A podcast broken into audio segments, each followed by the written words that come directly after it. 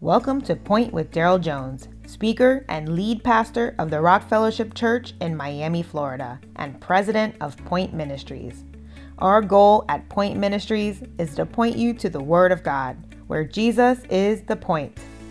Today's message is from the Forever Family series, where Dr. Jones teaches how believers do not relate to one another like family, but we are truly family in Christ Jesus. Now let's join him for today's message. I'm going to invite you to turn with me to Mark chapter 3. Mark, the Gospel according to Mark chapter 3.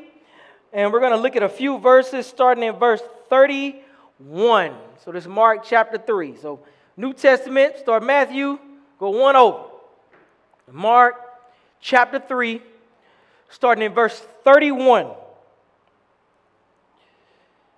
It reads, his mother and his brothers came, and standing outside, they sent word to him and called him. A crowd was sitting around him and told him, Look, your mother, your brothers, and your sisters are outside asking for you. He replied to them, Who are my mother and my brothers? Looking at those sitting in a circle around him, he said, Here are my mother and my brothers. Whoever does the will of God is my brother and sister and mother. Today's title is True Family. Say, True Family. Now, this can be, seem very interesting. We are reading a passage where Jesus is in a house, he's teaching. We are seeing Mark presenting Jesus as this teacher that is unparalleled. He is teaching in ways no one has ever seen in all of the history of Israel. He is not saying, Thus says the Lord, he is teaching with authority that even the prophets didn't teach with. And here he's in a house, he's surrounded so much, people can't even eat. They're sitting down, he's teaching.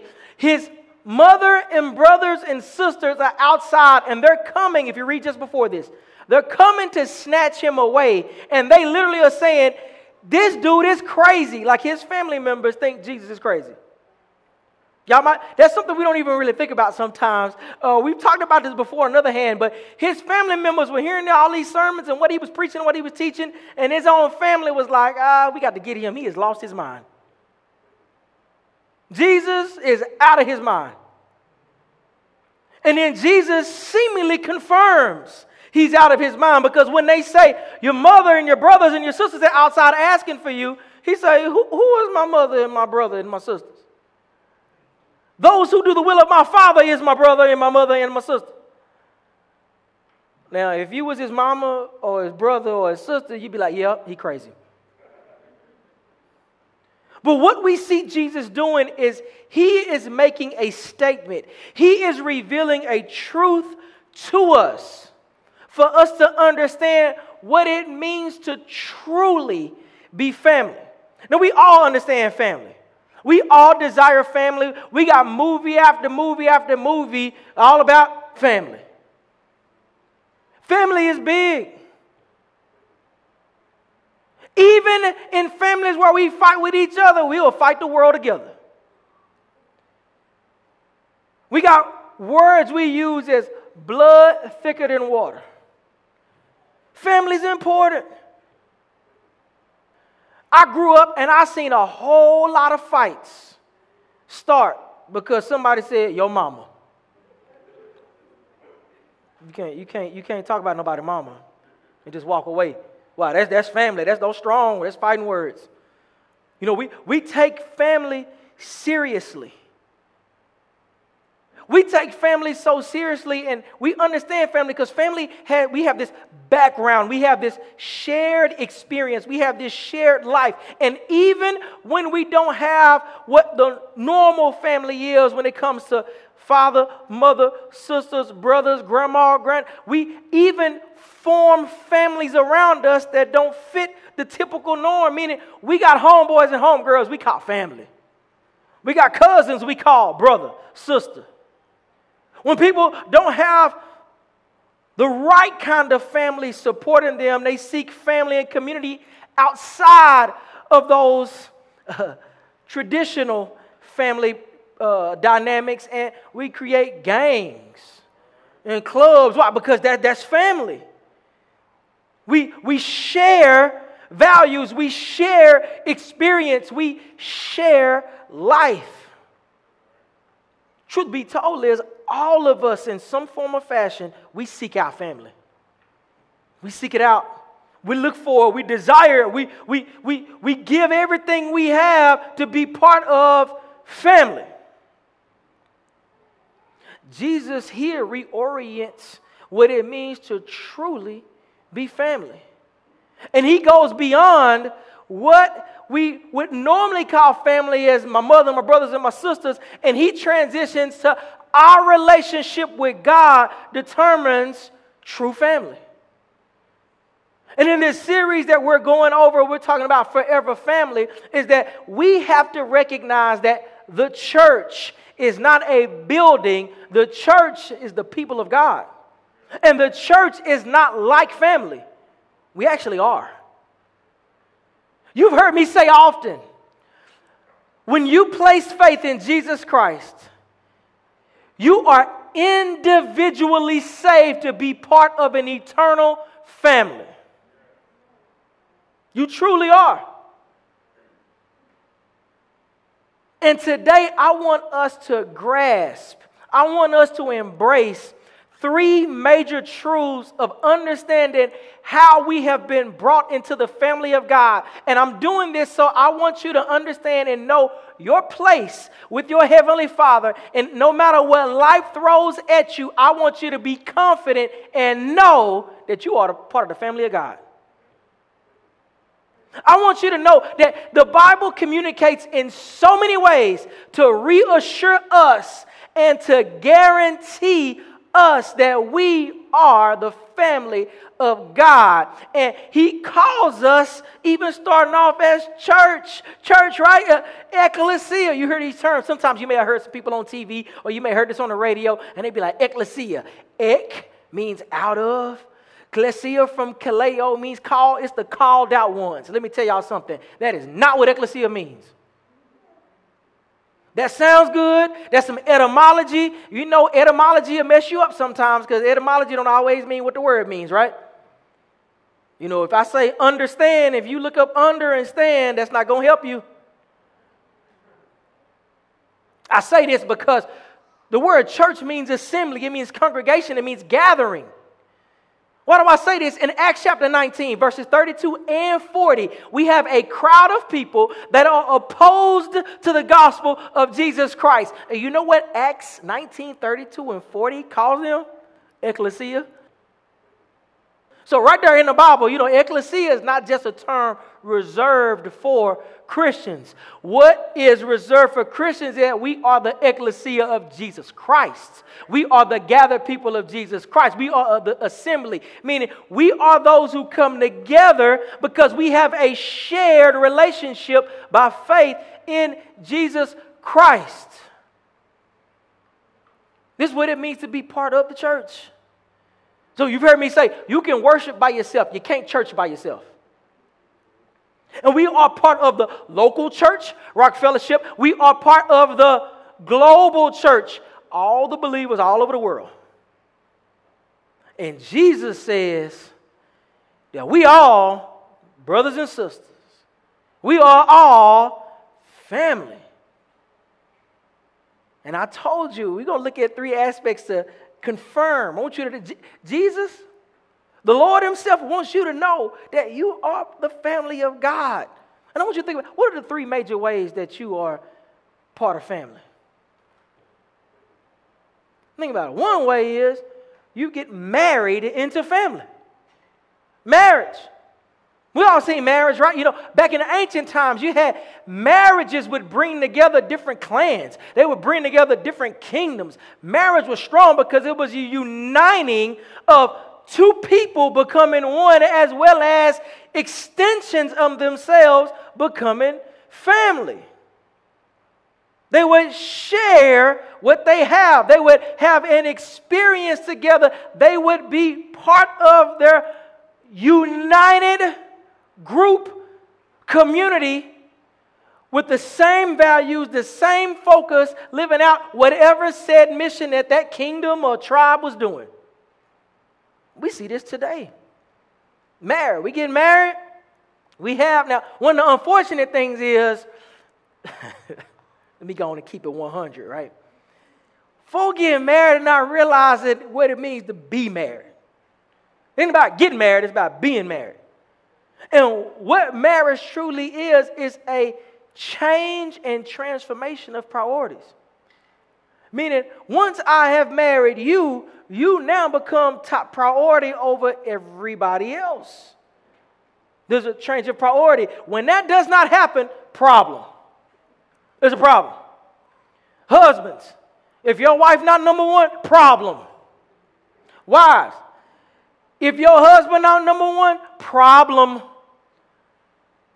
Because this union that is bringing two people is becoming actually a union. There's a unity, not uniformity. You're not the same, but there's a unity being formed. And there is oneness that you're chasing together in relationship. Why do I say this? Because the Bible goes to great lengths in describing Jesus as the bridegroom. And we are his bride. More from Dr. Jones in a moment. But first, during this month, you can request your MP3 download of the sermon series Forever Family with your donation to the ministry. This is a great resource where Dr. Jones teaches how believers do not relate to one another like family, but we are truly family in Christ Jesus. Go to daryljones.org. That's D A R Y L Jones.org to give and request your copy today. Now let's rejoin Dr. Jones for the rest of today's message. You ever thought about you married to Jesus? You ever thought about that? Like, what does that look like? I know we, we got some real fleshly thoughts about marriage, and marriage is all consuming flesh, mind, body, soul, spirit, everything. All of it's connected, but sometimes we miss the gravity of what it means to be truly united with Christ and understanding that this is a marriage. Now, if you think that's too strong, the New Testament, Jesus calls himself the bridegroom. He gives uh, uh, parables about himself being the bridegroom. The Apostle Paul in Ephesians chapter 5, 25 through 32, he gives instructions to husbands. Don't miss this. He gives instructions to husbands, and the whole thing is about Jesus and his relationship to his church. The whole thing. He says, matter of fact, what I'm really talking about is Jesus and the church. But husbands, this is how you treat your wife. It's, it's amazing. It's mind blowing. I love to tell uh, husbands, I was like, hey, if you want to learn how to be a good husband, you got to study Jesus. Study Jesus, how Jesus treats the church. That's the model. And he says that he is our groom. But one of the things that, that really it, it, it's, it's striking it's not so much the highlighting of the groom that over and over and over throughout the New Testament, the Lord goes to great lengths to highlight what the bride is. It's not a coincidence that the bride is the highlight of the wedding. Y'all ever notice that? Don't nobody care what the groom wearing. The groom don't spend half of what the, the bride spends on a dress. Everything is about the bride. The groom don't even halftime don't even walk down the center of the aisle, and when he does, don't nobody care, and nobody even there yet. Because the show don't start till everybody stands for the bride to walk down that aisle. There's a highlight the bride. It's interesting that in the New Testament we see there's a highlight of the bride, especially when it comes to Revelation 19 and 20 to end when the the wedding banquet and the presentation of the bride. Now, we're going to do a study into that later, but I want y'all to understand that Jesus' work and what he came was for his service and what he was coming to do for his bride. He suffered for his bride. He died for his bride. He gives us his word to wash us pure so that we can be holy and blameless and cleaned up as his bride. The Apostle Paul, in the, his second letter to the Corinthians, he makes a statement. He was like, Look, y'all want to know why I'm teaching y'all all this stuff? I'm teaching y'all all that stuff so that you can be presented as a pure virgin before the Lord. Jesus doing all this so that we can legit wear a white dress. Some of y'all got that.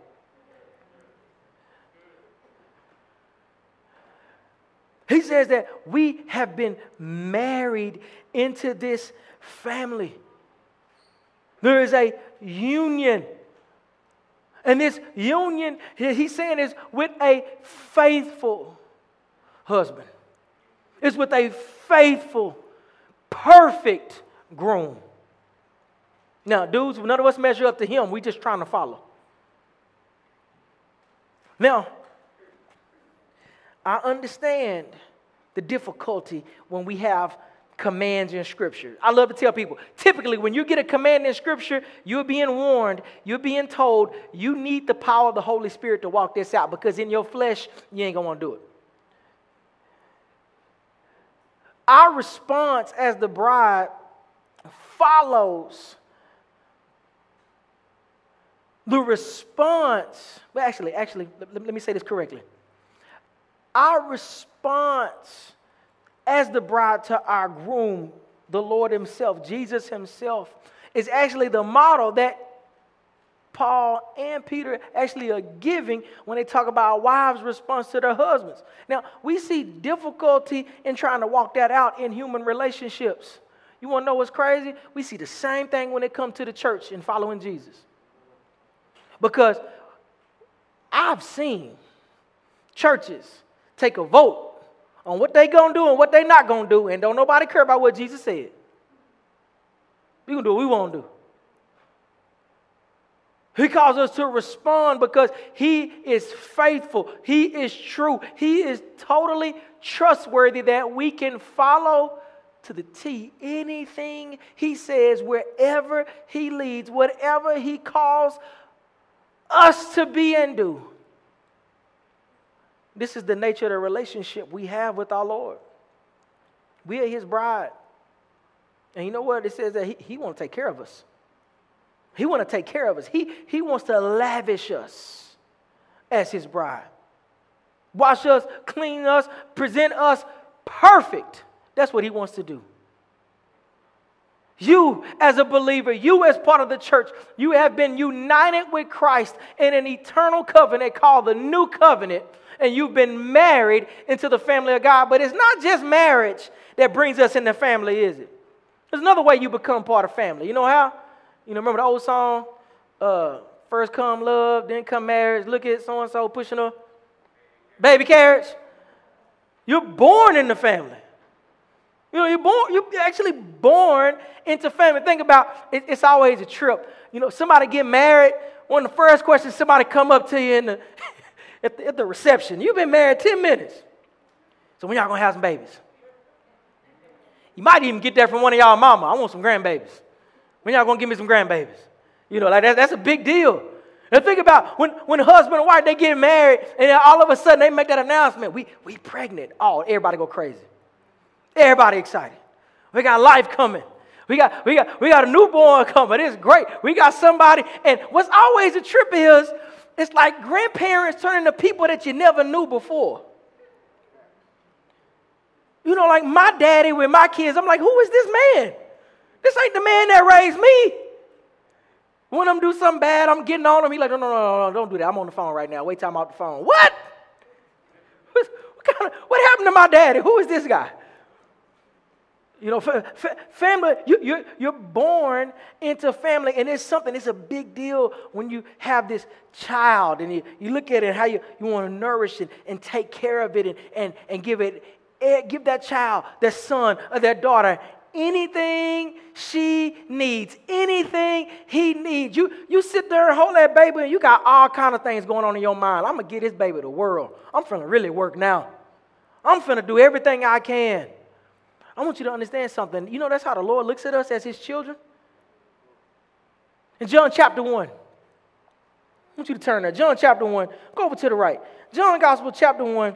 This is, this is one of the, the, the most significant verses in all of John chapter 1.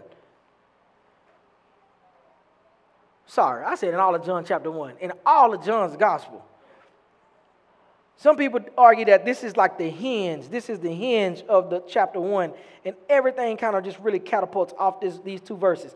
It says that, but to all who did receive him, he gave them the right to be children of God. To those who believe in his name, who were born not of natural descent, or of the will of the flesh, or of the will of man, but of God. You who have placed faith in Jesus Christ have been born into the family of God. And notice he says it's not a birth by your own will. Did any of y'all choose that you was to be born? I'm looking for one. I ain't never seen anybody that. You, you had no volition and make yourself conceived and born. It was nothing of your own power. He's highlighting this because he was saying that when we talk about saved by grace through faith, as Minister Jimmy broke down for us last week, this salvation we have is not something that we work for, that we just decide, you know what, today I'm saved. You don't decide it, you don't work for it, you don't earn it. It's a work of God. And he says, because of God's work, you have now been birthed into the family of God. Now you might be thinking, like, what does that, what does that really look like? Jesus had to break this down for Nicodemus. Just go over, uh, you might have to go over a page in chapter 3. When he sat with Nicodemus in chapter 3, he said, You can't even see the kingdom of God unless you're born again. What Jesus telling him is, you don't even know what you're looking at. You think you do, but you don't. You keep on reading in here, he's saying, You must be born again, born from above. This is a new birth that is by the Spirit of God that you now are placed as a child of God. What about the child? I mean, uh, chapter 1. To those who receive his name, to those who believe in his name, become who? Children of God. See, as a child of God, we, we got certain, you know, privileges. We got certain things that we, you know, we, we got access nobody else has. As children of God, you know you got 24 7 access to God. See, we understand adoption. You know, when, when, when, when, when someone, I'm talking about foster care, when you go through the full adoption um, phase, when you go through the full adoption process, it's a legally binding situation where that child that's adopted by that family has all rights and privileges, and that child can never be written out, even at a will. He's adopted you. This is why in Romans, and I want you to read I, everything I say, I always want to go to the scripture on this. Romans chapter 8. I want you to go over in Romans chapter 8 and a couple of verses. Over in verse 12, we're going to read from verse 12, just a few verses. He says, So then, brothers and sisters, I love it. Family language, right? Familial language. So then, brothers and sisters, we are not obligated to the flesh to live according to the flesh, because if you live according to the flesh, you're going to die. You might want to highlight that. But if by the Spirit you put to death the deeds of the body, you will live. For all those led by God's Spirit are God's sons. You did not receive a spirit of slavery to fall back into fear. Instead, you received the spirit of adoption, by whom we cry out, Abba, Father. The Spirit Himself testifies together with our spirit that we are God's children. And if children, also heirs, heirs of God, and co heirs with Christ, if indeed we suffer with Him, so that we may also be glorified with Him. You know what all those, passages, all those verses are saying? It's saying that you who have placed faith in God has received the Spirit of God to indwell you, and that Spirit testifies that you are a child of God. You have been received by receiving the Holy Spirit, a spirit of adoption. You are not a slave, you are a child, an heir, a co heir. You know what's cool about being an heir? Everything that the Father owns is yours. Don't ever think that you lack. You don't lack anything you need. Why? Because the Father owns everything, and everything He has is yours. So anything you need, He has. Go to your daddy. Go to your Father. You got access to your Father. We have been adopted and we are heirs forever and ever and ever. This is what it means to be a forever family. We're not like family in the body of Christ. We actually are. Understanding your relationship as family, understanding our relationship as family is crucial and vital to us fulfilling our mission here on this earth. In every aspect, all that God wants to do in you, through you, for us, to us, through us, to the world. Thank you for listening to Point with Daryl Jones. Today's message was the first half of the current series, Forever Family where we learn how believers do not relate to one another like family, but we are truly family in Christ Jesus. If this ministry has blessed you, we invite you to donate to Point Ministries today and request your copy of the Forever Family Sermon Series on MP3. Please visit daryljones.org. That's D A R Y L Jones.org. Your financial generosity keeps us on the air, and we are grateful for your faithfulness. And remember, keep making Jesus the point.